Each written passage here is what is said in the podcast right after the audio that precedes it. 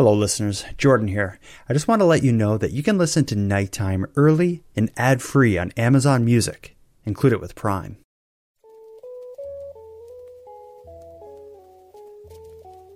You are listening to Keep Canada Weird, a weekly weird news roundup by the Nighttime Podcast. Hello, listeners, and welcome back to the weekly Keep Canada Weird discussion series. If you're new here, I'm Jordan Bonaparte, and Keep Canada Weird is the venue in which my pal Aaron Airport and I seek out and explore the more offbeat news stories that played out over the past week.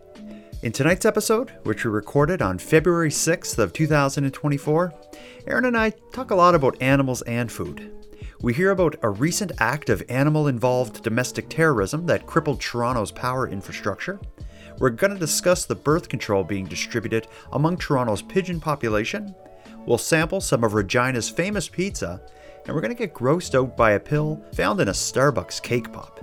And in the middle of all that, we're going to daydream about an ancient shipwreck that recently washed up in Newfoundland. So let's get into it.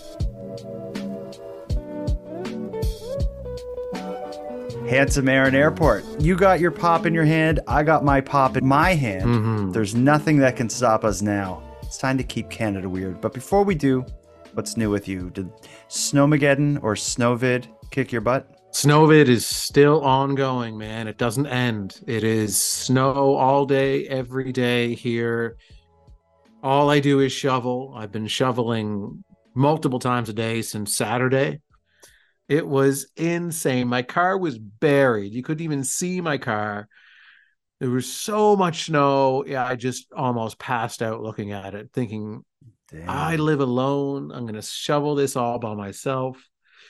like an idiot. Oh, it was unreal. and, and you were in Cape Breton, which is considered like ground zero of the snow apocalypse. Y'all got whacked so bad that your mayor declared a state of emergency. Yes, the mayor of our municipality declared a state of emergency. However, the the premier of Nova Scotia disagreed about that. Yeah, he he referred to it not as a PR stunt, but as a PR issue, which is a, a kind of like a even more condescending way to react to that. yeah, yeah, total PR issue, man. Like that was such a brutal thing to hear as someone living like you know, I'm right on the water. We got completely buried. You know, my entire neighborhood. There's a lot of older people in my neighborhood who can't get out of their houses. Um, you know, today I was helping the guy next door, Harold. You know, he lives alone. He's got to be 80 years old or something. And he saw him out there this morning because I thought maybe he had a tractor coming or something, you know, like because some people know people with tractors and they come and they're just waiting for the tractor to come. They have it scheduled and they're gonna tractor's gonna dig out the top of their driveway. But and I saw him alone out there Oh man, yeah, you got to just up. chipping away at it. And I'm like, so I grabbed my big scoop shovel, went over there, and then a couple other neighbors saw us and and joined. So there was four of us. Took us several hours, four of us at once, to to get this driveway to the point where he could get out. So I've been in the house since Friday afternoon. Like when I got home Friday afternoon, the snow started. I picked up some supplies. I didn't really have a grasp on how bad the storm was going to be. So I picked up, you know, some bananas, some grapes, some bread, some peanut butter, you know, in case you lose power. You still have things mm-hmm. that you can eat, you know, some chips and like just kind of cookies and just kind of, you know, ride out the storm kind of food. But, you know, by Monday, I'm like, I'm getting low on my storm supplies here. Like maybe you should have bought like some ammunition, like because if it gets any worse, Oh, absolutely. Then then Harold becomes my enemy. yeah, it comes for your food. Then I start burying him in the snow after I kill him and take all of his canned Ugh. goods. Ugh. Yeah. Um, well, we're glad you survived, and all the best to Harold. We're all rooting for you, sir. And all the worst, all the worst to our premier, Tim Houston. What a moron, Wow. man. Like this guy. I'm calling for him to come down when the snowplow goes by my house again and, and fills in the top of my driveway again with a snowbank of ice and snow. I want him to shovel me out and show me how you clear snow. Okay. We'll see if he takes you up on that. Well, like I said, glad you survived the snow. We hope Harold is okay and looked after by you and everyone else. but we have work to do here. Our mission is to keep Canada weird, and the way we do it is by seeking out, highlighting, discussing, breaking down, speculating on, and theorizing on the weird and offbeat and amazing stories that played out over the last week across Canada. And oh my goodness, we got some good ones tonight. We have a couple themes to work on.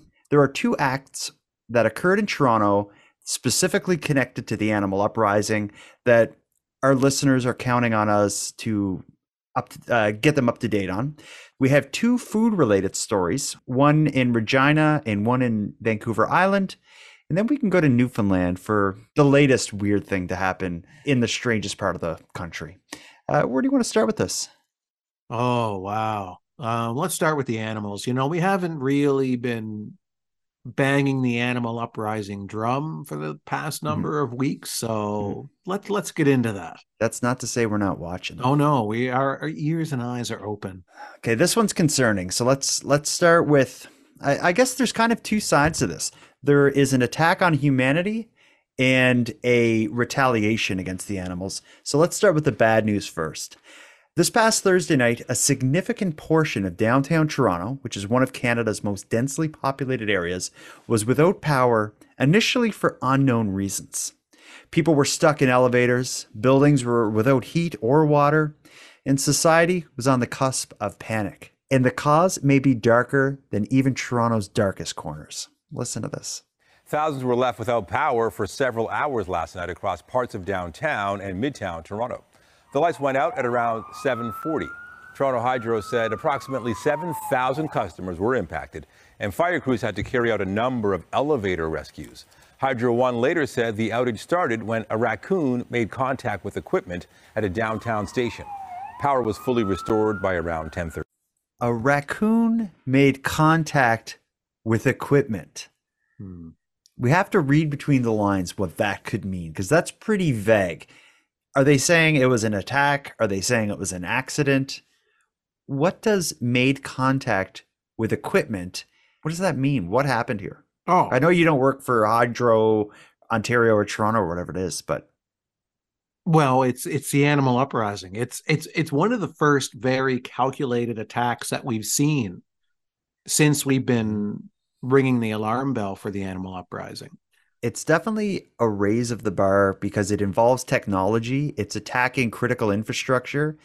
They say a, a raccoon made contact. If this was some kind of uh, lone wolf attack by one raccoon, effectively, which it appears he has, he or she has, I don't know. That is scary to me. I agree.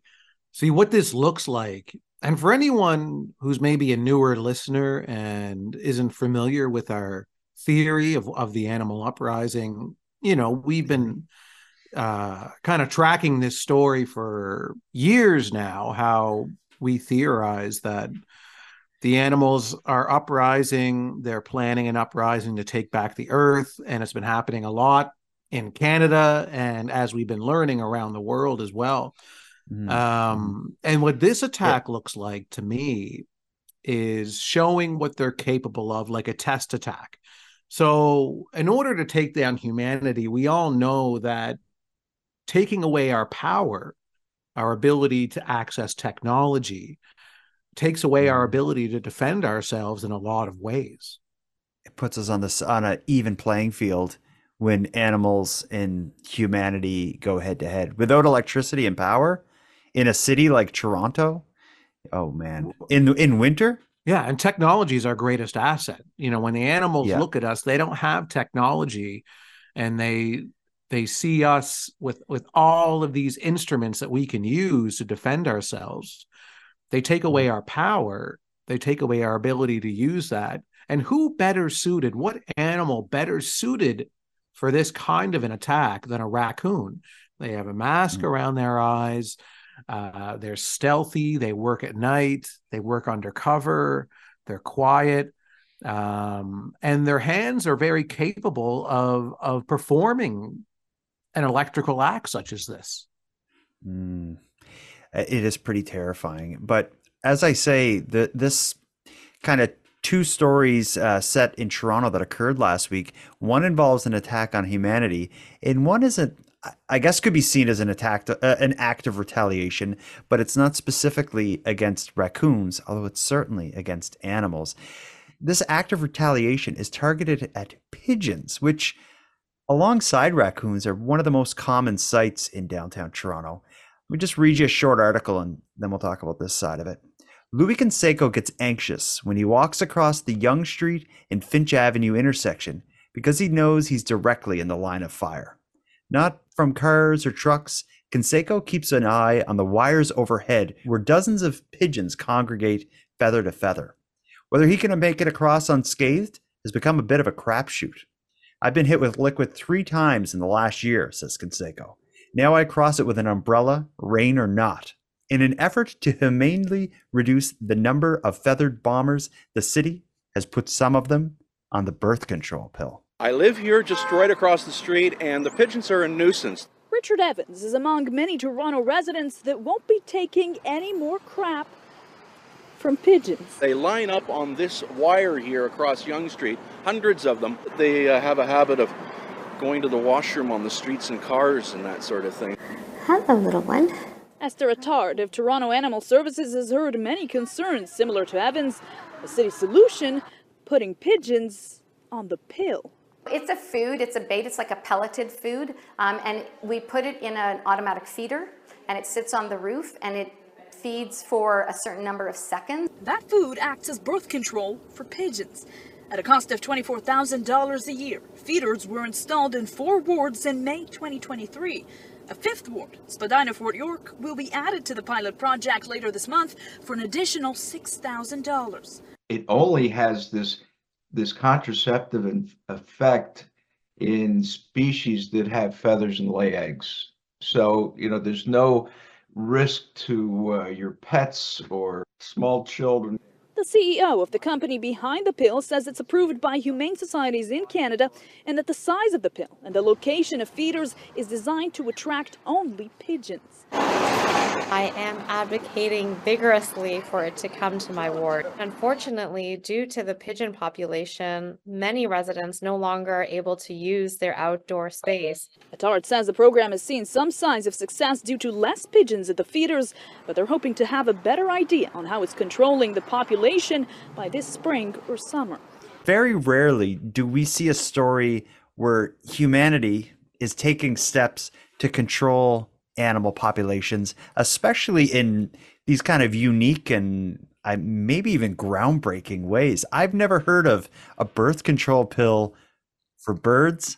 And I certainly have never heard of a birth control pill for birds being spread across downtown Toronto at a cost of, when you added it up, about $30,000 a year, it sounds like. Mm-hmm. But I've been to Toronto. There are pigeons everywhere. Yeah. I wonder if there are birth control food for other pests as well? Like, is this something that we can enact to?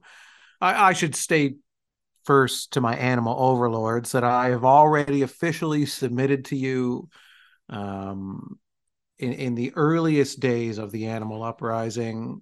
Mm-hmm. I I announce you as my overlords. I am here to do your bidding. I submit to you. You know that's all officially on the record to the animals. And uh, but however, is this something that they can do with other pests as well? You know, mice, well, rats, raccoons. Yeah, because like, I don't like the idea of killing them. Yeah, like, but a birth putting... control thing, like which doesn't kill them, but it slows down them reproducing. It is a really good idea, and you know, even with like with mice and rats and stuff, the idea of like poisoning them and having them just like die in your yard or something that or in your house that's so disgusting. But we do share at this point share the earth with them. And if we can use technology and science to just control the rate that they reproduce and control their numbers that way in sensitive areas like a major city I don't know. I think that's a win-win. I, I like this idea. I've never heard of it, but if it's not harmful to the pigeons that ingest it, and there's not a risk of other animals, you know, getting at it. Uh, yeah, I like this idea, and I think this could be explored to control. Like I live in Halifax, there are rats and mice everywhere. If you could control the population of mice and rats across the city through something like this, yeah, mm-hmm. I think that's all right. Yeah, it would be interesting though in the short term. I think it would it might add to the problem because once you start feeding them, they start coming around more, right? Mm-hmm. And then eventually, as the the birth control food starts to take effect down the road, you have a smaller population. But in the mm-hmm. short term, you're going to see more pigeons. Yeah, I guess this is the kind of thing where your payoff is going to be, you know, five to 10 years down the road before you really see the benefit of it. And of course, it's like this is something that shouldn't be, I don't think should be ha- handled by just some random like government person putting a bunch of it up there. It needs to be uh, carefully controlled because you don't want to destroy the population. You want to control it in a way that you know you want to find that balance and mm. i think there could mm. be problems but if this was something a city does hand in hand with some kind of experts i like this idea yeah it's long term and and you should you should be thinking long term when it comes to pest control in a city or a neighborhood um, because a short term thing is not going to do anything long term for your problem mm-hmm. um, mm. So I think municipalities really need to start thinking more long term with pest control to control these populations as opposed to being reactionary like their uh, policies are now but it is an issue. When you go to downtown when you go to toronto it's uh, they're everywhere pigeons. It's i don't you see them in halifax uh, and i'm sure you see them in cape breton but nothing like toronto where they're just all over the place. Well toronto too has a lot of like street vendors selling hot dogs and and and all types of food trucks and um so you're seeing a lot of food on the street, especially like when you look at the garbage cans and stuff. They're filled with uh, food. You know, there's there's lots yeah. of stuff for them to to nibble on um, in the streets of Toronto. Let's move on to another story. We're we're gonna end the episode with our duo of food stories. Right in the middle of the episode, let's plunk down a mystery. How does that sound? Yeah, I like that. Um, what do these three numbers mean to you? 709. 709. Uh, it's an old locker combination, maybe? No, it's the area code for Newfoundland. The reason I know that so well is well, because I've called Newfoundland before, but I worked a job where I uh, talked to people all across Atlantic Canada. And when a phone number showed up on my phone with 709 at the beginning, I thought, here we go. This is about to be interesting. It seems every person in Newfoundland just has that special keep Canada weird magic about them. But this mystery that takes us to Newfoundland isn't so much about people of today, it's about, I guess, people of the past. Uh, last week, without warning, a massive overturned hull of a seemingly ancient ship has appeared along the southwestern tip of the province. At this point, best guesses are that the ship is over 200 years old and was massive. The wreckage itself is about 24 meters long, but that's only a portion of the ship that washed up. Let's hear the news story, and I want you to pay close attention to, again, the streeters. That's when the reporter talks to the random people on the scene. You're going to hear some amazing accents and some, I think every quote you hear in this article is going to be something we're going to want to talk about. So grab a pen and paper for this. Here it comes The Ghost Ship of Newfoundland. It's a secret of the ocean, small coastal community is trying to uncover. I'm just interested to see how old it is. Never knows, it could be a ship that brought my ancestors here. Wanda Blackmore's son found this mysterious wreck 10 days ago.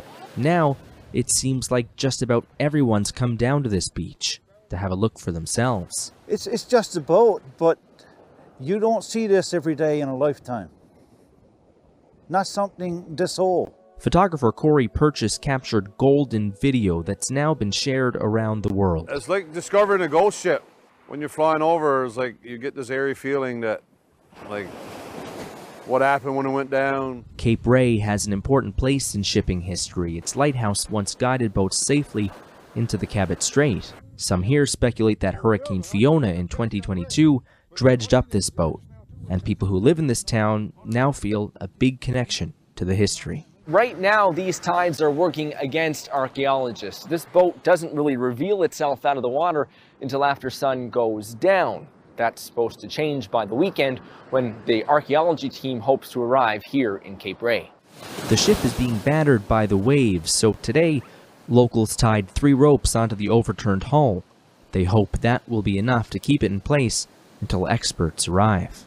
So we're from Cape Breton. We're from a place that has, uh, it's known for having a bit of an accent. But when I hear like the hardcore Newfoundlanders talk, I can't help but chuckle. Mm. Oh yeah, the accent is is thick. It's a similar accent to the Cape Breton accent, but it's a bit just turned up to ten. It seems.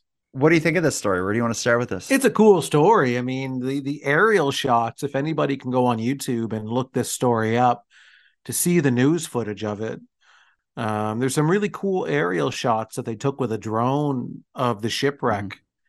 Mm-hmm. Uh, you know, kind of there at the edge of the of the water, but um, it reminds me of the scene of the goon from the Goonies. You know, at the end of the not spoiler alert for anyone who hasn't seen the Goonies in the 80s, but um the end of the movie when um after they break out of the you know the the watery cave or whatever at the end Mhm. and then um one-eyed willie's ship is like you know when they're when they're about to lose their houses or whatever and then all of a sudden the maid is screaming in spanish that there's something over there and then they see one-eyed willie's ship just kind of cruising along like it just reminds me of that scene from the goonies It's it's a massive old wooden ship that for for whatever reason washed up on shore. Again, you heard it in the article there. They suspect maybe tumultuous uh, sea waves of um, Hurricane Fiona may have loosened it from wherever it was stuck or buried and washed up on shore. I, I like this idea that there's these cool things just hidden in plain sight. And this seems to be one of them. And it'll wash up. Archaeologists are going to get on there. They're going to pull it up on shore, I imagine. And archaeologists are going to go through it. And who knows what they'll find in there? Because as far as I can tell, they, they at this point, they have no idea no which boat this could be. There's no record of something similar having gone down, you know, in that immediate area. But it could it could even be from the other side of the world. But it does look like it's in good condition too. Like the Mhm. the drone footage you discussed, I've I've uh, I watched that as well. And you know, for a two or three hundred year old boat, whatever it is, thing looks like it's in pretty decent shape. They're going to be able to figure out, I'm sure. Yeah, yeah, there's going to be lots of evidence on there to to paint the story.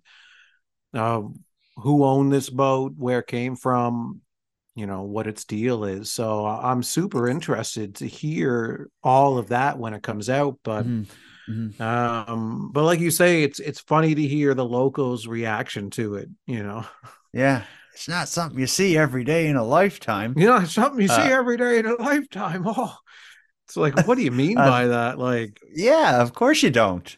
yeah, it's a shipwreck. In every day in your life. hmm Like I was born, my parents were shipwreck investigators, Yeah. and I'm a shipwreck investigator. Shipwreck investigator. That'd be the only way, maybe. Every day I leave the house and there's a new shipwreck just sitting down there that no one has any explanation as to how it got there. Yeah, that's strange. Um, I like the story though. I'm excited to see where it goes. I'm curious to see what's underneath what we see in the aerial footage. If there's a body to the boat, there could be some cool stuff inside there. I don't know. I'm I'm into kind of the maritime history. I like the idea of pirates and treasure. Of course, like being so close to Oak Island our whole lives. Like that's I think that's ingrained in us. So Mhm. I like to think, you know, whenever there's some unexplained thing that happens, I'm first like, is this involved? Does this involve Oak Island? Does this involve that's what Oak I'm thinking. Island? Yeah, yeah. And and if so, how? I think my granddad made me that way. He talked about it my whole like from when I was a kid. My granddad was telling me about how like Mhm. you know I thought the most important things in my life growing up when I grew up were going to be like dealing with quicksand, acid rain, and the Oak Island treasure. Yeah, it Turns out the acid rain thing never really played out the way they told us it was going to. No, that was such a big. We were for a little always told, like in the early 90s, like acid rain is happening. It's going to start happening more and more. And then when you're an adult, when you're growing up, when you, when you go outside, you have to worry about acid rain. Mhm. Thank God that didn't happen. Didn't play out the way they said, but I'm wondering. been a nightmare. I know. Yeah. Imagine. Be like, what's the forecast saying? Acid. Yeah, killer bees and acid. Acid all week. like, I'm wondering though, is James Cameron interested in this? Like, is when's James Cameron showing up on the scene of this shipwreck and uh gonna start filming Mm. a new movie? I don't think he'll be there. We'll see. It's probably just a boring old fishing vessel that's It's too big though. 24 meters. Is it? It isn't the entire boat. That's it's like a people who are listening that aren't from the East Coast aren't going to know what I'm talking about. But it's like something like the size of like the Bluenose or something. It's like it's a long boat. Well, I don't know. Maybe it's just one rich guy's boat. And he That's was just true. having a party on there, and the party got crazy. The boat shipwrecked, and just a bunch of rich people died. Yeah. hmm. Rich people on cocaine. In the 1800s. In the 1800s. Like, we just discovered cocaine, and now my ship is wrecked. How am I going to. How am I going to explain this to my parents? uh, let's move on to the next duo of stories as that uh, rich cokehead uh, sinks. We got to talk about food. One of our favorite topics. It always makes me hungry, of course, when we do this, but there are two food stories that are begging for our attention. Do you want to start this in the under the armpit of the country, Regina, or do you want to go to uh, Vancouver Island, the other armpit of the country? Uh, let's get the first armpit out of the way. All right, let's go to Regina. I am excited for this one because I love pizza. You love pizza, but I don't think anyone loves pizza as much as this man in Regina. So, there was a recent CBC News report that set out to examine why people in Regina believe that their pizza and the style of pizza that's associated with Regina is the best pizza. If you're unfamiliar, Regina style pizza is unique that it's an extremely deep dish style pizza with a doughy crust and a generous amount of sauce covered with layers of meats, vegetables, and cheeses. Instead of being served in slices, this style of pizza is typically cut into squares and served more like you would get like lasagna or something like that. But anyway, to explore this Regina style pizza phenomenon, CBC interviewed a man named Jim Bayton, who's the owner of Tumblr's Pizza, which is a very popular pizza in in Regina. And uh, when they talked to this man, let's just say that the pizza has many more secrets than you would expect. All, all styles of pizza are great. We just happen to be very fortunate to make the best pizza, the best quality, and the most passion in one pizza. When you're building a house, uh, you have to have a great foundation, and the, the crust is considered the foundation. The sauce is boss. It takes one week to make the sauce. One of the biggest parts of our pizza. Shut all the cameras off in the building. I'm here by myself. Uh, we uh, there's only two people that know the recipe, my, myself and my son. Everything to do with that sauce is secret. We have a vault where we put the liquids, and not all the liquids are there. Some of them are stored somewhere else. And uh, we have our spices that are pre-mixed. When we blend it, it takes one week to turn into what we do with it when we put it in the tomato. Once it marries that tomato, the game is over. It's a, it's it's it's a miracle happened. Mm-hmm. And when you go to throw it in the garbage, My garbage doesn't go anywhere near here, and it goes to undisclosed area. Anybody who has that recipe should have the passion behind the recipe, and I, our family has protected that for 44 years. how many do you make here a day? Well, that's a sort of a secret, but up to 300. Now, that was only a small portion of the full interview, but man, I've never heard anyone as serious about pizza and as good of a secret keeper as that man. Do you want to try this pizza? I'd love to try it. Yeah, I love pizza. I uh, if this pizza is as good as they say it is, it kind of looks to me just like a deep dish pizza. Yeah, but every part of it is secret. Like, think of the steps this guy has taken. That is, he, he's taking. He has a vault where he keeps the liquid. When he when he's dealing with the recipe, he turns all the cameras off in the building. No one else is in the building as this man begins to do his the delicate dance that becomes a portion of the sauce that has to be married to tomatoes to create magic. He doesn't even keep his garbage on site for fear of someone getting this recipe. But here's the thing: you buy the pizza, you take it home, you reverse engineer it, and then you've got it.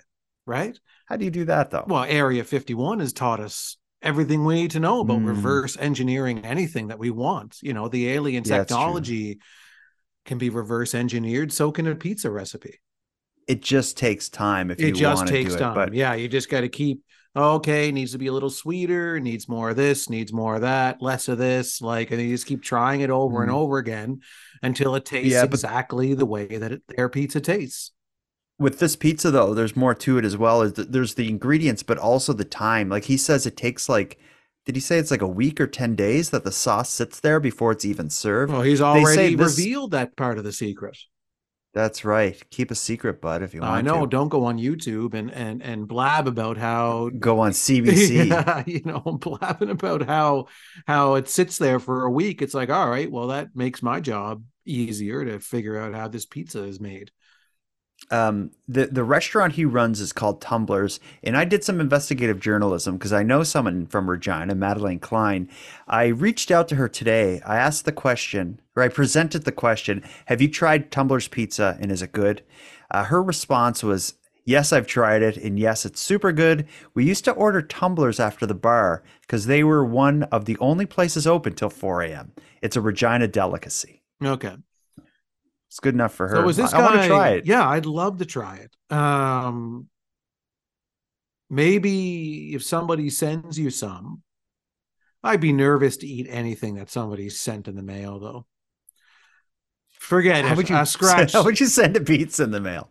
Oh, well, you know, wrap up a slice and put it in a cooler and wrap up the cooler and mail it to nighttime.com and see what, see what happens up here. I don't know. Uh, this Um, pizza, the tumblers, I read about it. It um, seems like it's not only sold like from a restaurant, but I think they sell it like in grocery stores and stuff as well. So maybe they sell it like uncooked or something. It it looked um, I, I don't think this was in the piece that we played on the podcast, but even how he cooks it, there's something special about the oven that there's not as much air in the oven because he says it it dehydrates the cheese. So there's like there's so much care to it, and I- and I guess where it's so thick, this pizza, um, you know, the special kind of cooking considerations have to happen. So I think if I tried it, I wouldn't want it mailed to nighttime.com. I'd want to like go in the restaurant and try it fresh. that's a long way to, for us to travel to go and try this pizza. Mhm. Um, but is the story about Regina Pizza in general, or is it just this one Tumblers place? I think the story is how passionate this man is about the pizza and the secrets he's keeping and just the lengths he's going to kind of mythologize Sure. everything that happens in that restaurant when customers aren't looking. But if these are the kind of secrets he keeps about how he makes his pizza, what other secrets does this man keep in his closet? You know? Mm-hmm. Um, I think he's got some skeletons. I think he's done some terrible things in his life that he regrets and that he doesn't want getting out. And I think he uses this pizza thing as a mask. Or a metaphor. I don't think it's a metaphor. I think it's a distraction. It's like I, I could never have killed anyone because I make the best pizza in Regina. Look, yeah. And then he goes into his spiel. It wasn't me, officer. Have a slice. Uh, actually, this is a good segue. The idea of food either being a disguise or a sort of Trojan horse for murder. Uh, that kind of leads us to our story in Vancouver Island. D- do you know what I mean by a cake pop from Starbucks? Have you ever had yeah, they're like things? a, a round cake ball on a stick. Yeah, my um my kids love them. So it's it's kind of like the shape of a timbit, a round ball of dough on the end of a stick, and then that round ball of dough is like dipped in some kind of uh, like chocolate or something, and so it's served like that. Starbucks sell them like crazy. Whenever you go to Starbucks, you see them. But a mother in on Vancouver Island is raising the alarm because she found, or she claims to have found, a pill inside of a cake pop that she bought for her kid at Starbucks. Listen to this.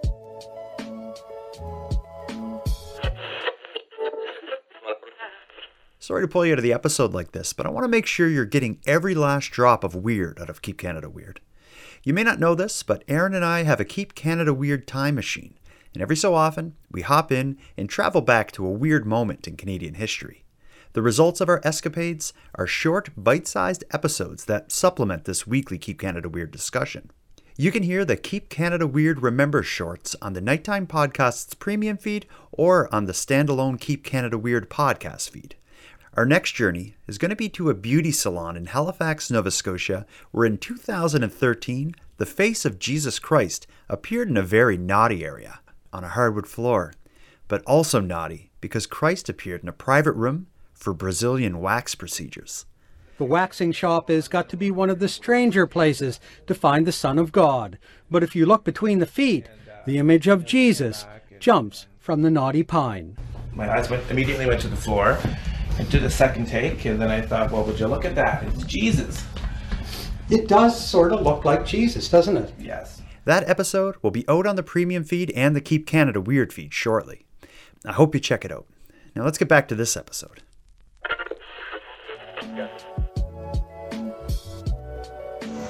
Isabel Piper says when her five year old son took a bite out of his Starbucks cake pop, it didn't taste so sweet. He took a bite of it and proceeded to tell me how disgusting it was and that it wasn't what he ordered. What the Vancouver Island mother says happened next is concerning. So I went to go hand it to my other son. When I went to do the transaction, I moved my head along with the cake pop in my hand, and that's where I seen the pill just laying. A pill pictured beside the sweet treat. Immediately, I freaked out, yelled at my son not to take a bite. Isabel believes it came from inside the cake pop. He took a bite of it and then immediately basically handed it over. RCMP Comox Valley confirmed to Global News officers are investigating the allegations that are said to have happened early Thursday morning at Starbucks Courtenay location. Isabel says management there took her complaint seriously and stripped the product from its shelves. Customer care providing the name of the manufacturer who didn't get back to our requests for comment. Starbucks Canada did in a statement telling us it is investigating the incident. Delivering a safe and quality experience to our customers is our top priority and we will act with an abundance of caution whenever a potential concern is raised a cake pop's an easy thing to throw at your child um, while you're driving and going out. And I would be devastated if this happened to another family and uh, their son or daughter didn't say anything. It's really just making sure that it doesn't happen to anyone else. It's a Starbucks is a really big company, and who knows if there's another one out there. One thing I agree with her on is a cake pop is an easy thing to throw at your kid when you're driving. You know, a cake pop, uh, cake cake pop is an easy thing to throw at anybody when you're driving because they're so light and they're on a stick and you just whip them. Yeah, you can really whip them. Yeah, yeah, yeah. They fly through the air because they have that weight on the end of the stick from the yeah. from the pop part. I'm just thinking how fun that would be if you had a bucket of them on the passenger seat, your window down, just driving by bus stops, just whipping cake pops at people. It just sounds like this woman can't discipline her child and just gives cake pops to them all the time. Yeah. Oh, you're crying again. Uh, another eat cake another pop. cake pop. Yeah. Just shut up. I don't agree with that. Who knows what was going on that day? Listen, maybe I, the kids I did something amazing and deserved I a treat. See them. No, kids never deserve treats. What do kids do to earn treats? That's true. Nothing. They're they're often bribery. Mm, uh, it's just can, a way to just say, please shut up for ten minutes so I can drink my Yeah, tea it- it'll- and think about yeah, how it'll I'm cost me- fake my own death. It'll it'll cost me three dollars to shut you up. Here you go. Um, Mm-hmm. What do you think of this? Do you think it is a well? Actually, before I ask you that, or before you answer that, first thing is I assume Starbucks made those, but by the sounds of this article, Starbucks doesn't even make the cake pops. They buy them from some other place. So when this lady finds the pill and goes to Starbucks, she's like, "Well, you should talk to the you know the people who actually make them." So she goes to them or CTV or whoever it was, go to them. They didn't get back to her yet. I assume Starbucks made those. So that's the first kind of revelation in this. And then the second thing is where you know how does the pill even get in there? Is it just some employee baker who has a headache and a bunch of pills in their pocket throughout the day and to take throughout the day and drops one into the batter or something. It seems a little weird. Well, the company that makes these cake pops knows that parents are just throwing them at their children to keep them quiet. So they're like, why don't we put cold and sinus pills in the cake pops? so if the parent is really looking for a good two to three hours of silence from their kid, the cold and sinus pill will totally knock them out. Mm. Maybe a little evil. Uh, I I hope that's not what's happening, but I also I I can't imagine someone just. I don't think someone did it um, maliciously. But how would it end up perfectly inside the cake pop? It would be well the way they make cake pops. I watched a YouTube video on how these things are made because I don't know why I watched it. Actually, I think I was. I have no idea why, Oh, but I did a watch loser, a video. I think so. um, it's like you take like imagine taking donuts and then like just mashing a bunch of donuts up and almost making like a dough out of them and then making a ball out of that stuff putting it on a stick and then they dip it in something and that's i think that's how they're made so um i wonder if in the process of like blending it all together but you would think like i'm thinking someone could have dropped it in but you would think starbucks and whoever's making it for starbucks it wouldn't be like people doing it. It'd be this big automated thing. If they have these things all over the country in starbucks everywhere it's i doubt anyone is like getting that close to the food. Well, it's a small pill, and like it's not like they take they inspect every single cake pop that goes out the door. You know, they would inspect every 50th one or something, or you know, some kind of quality control that they would have is not going to catch if it's a random like if it was a serious issue where it's like, oh my god, we have cases upon cases of cake pops from this specific factory that have cold and sinus pills in them. Hmm. It's it sounds like it's just one rogue cold and sinus pill that fell out of somebody's pocket or something during cold and flu season yeah and ended Yeah, up in some it- cake pop batter. You're you're saying cold and sinus uh, medicine or whatever. I was under the impression it was just like an Advil. Did did you see something that made you think it was a cold or sinus pill? That's just what it looked like to me. I, I'm not a doctor. Okay. I, I I don't know. Oh, um, uh, the re like the reason I asked that is um, this could be used as motivation for employers not to encourage sick people to come into the workplace, especially when handling food. That's always something that bothers me when you work among people and someone shows up and they're sick. It just drives me crazy. When you're sick, just stay home for a couple days and spare everyone the heartache.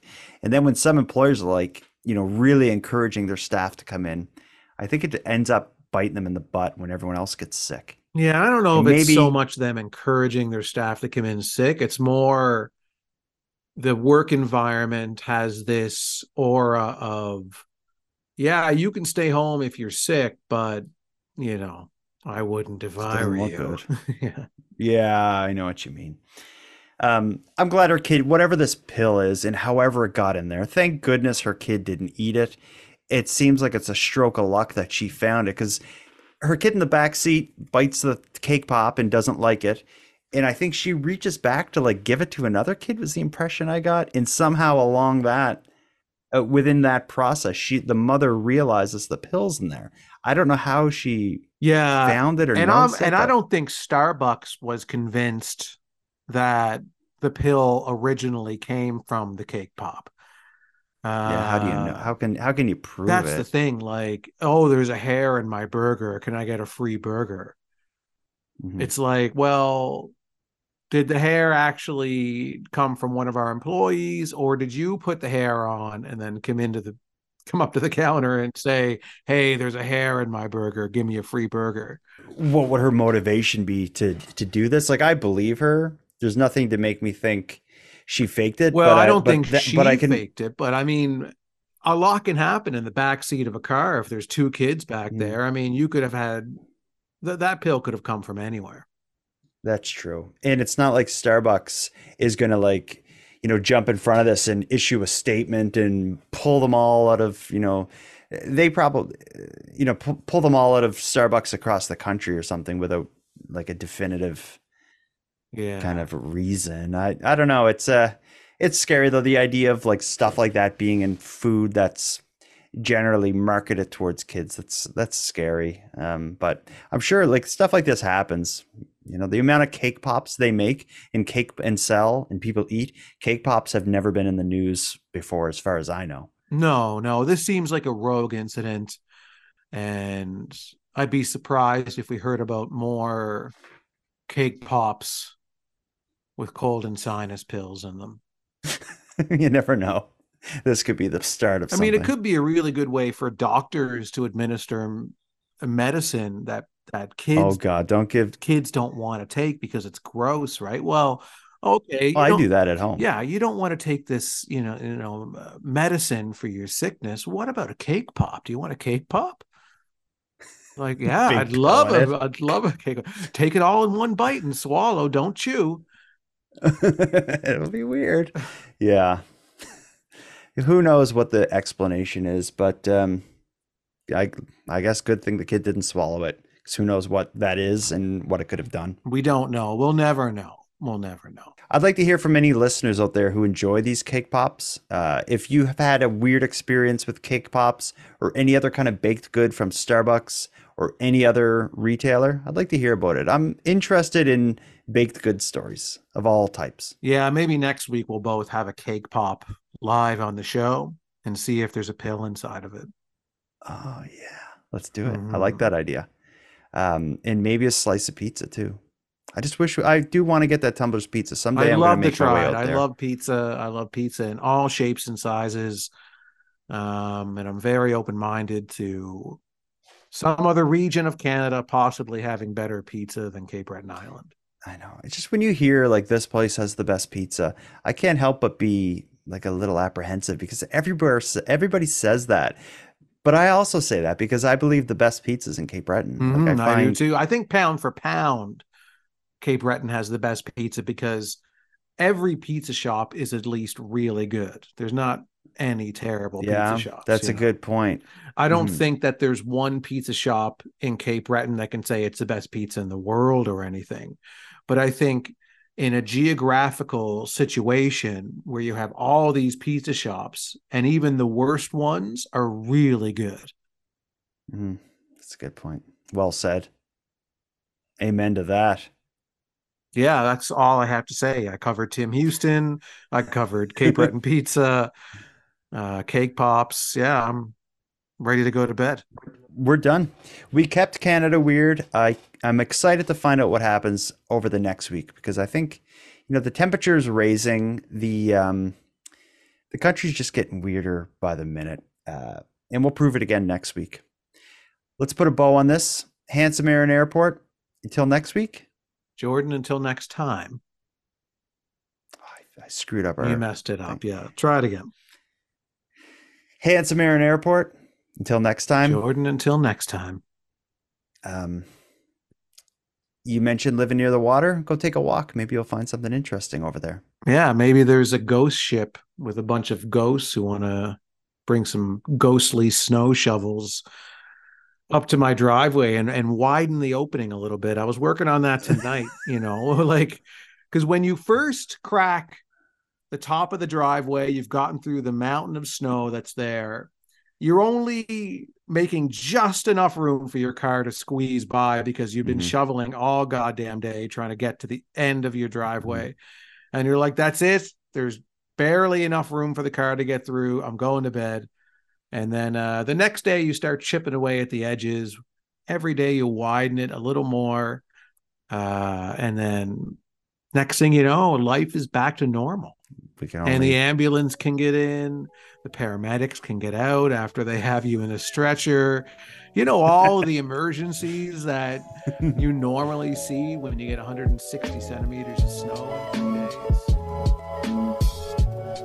I want to thank you for helping Aaron and I fulfill our mission to keep Canada weird, but let us also call out to you for even greater support. If something weird happens in your neck of the woods, please let us know. We'd love to hear about it and include it in an upcoming episode. As well, if you have any thoughts, opinions, theories, or anything you want to say about the stories we discussed tonight, we'd like to hear that too. You can contact us via voice memo at nighttimepodcast.com slash contact. We look forward to hearing from you. Now, before we wrap things up here, let me end with some thanks. First, a big thanks to Aaron for sharing another evening with me and with you, the listeners of Nighttime. A big shout out to the internet's favorite cult leader, Unicole, who provides the series intro and outro voiceovers, Monty Data, who provides the outro version of O Canada, and then lastly, but most importantly, a massive thank you goes out to each and every one of you listening to Nighttime, as without your interest and your support, this show would be as pointless as it would be impossible. Now, on the topic of support, let me thank the newest subscribers to the premium feed Adam, Tiffany, and Barco. Thank you for going premium. For anyone else who'd like to support the show, you can help us out here in a variety of ways. First of all, a premium feed subscription costs just a couple dollars a month, and that money funds the creation of the show. But the premium feed also gives you the episodes two days early, gives them to you ad free, and gives you access to a full back catalog of nighttime episodes. That sounds like something you're interested in? You can go premium right now at patreon.com slash nighttime podcast. And even if you can't go premium, you can still support the show by simply sharing this episode on social media and letting all your like-minded friends know what we're doing here. We appreciate your support in growing this. Now until next time, take care of each other, hug your loved ones tight, and let us know if you see anything weird. Keep Canada Weird is written, hosted, and produced by the Nighttime Podcast. Everywhere. Good night. Hi, Jordan Handsome Aaron Airport. I was listening to the podcast a couple weeks ago and uh, talking about um, corporate sponsored sportsplex.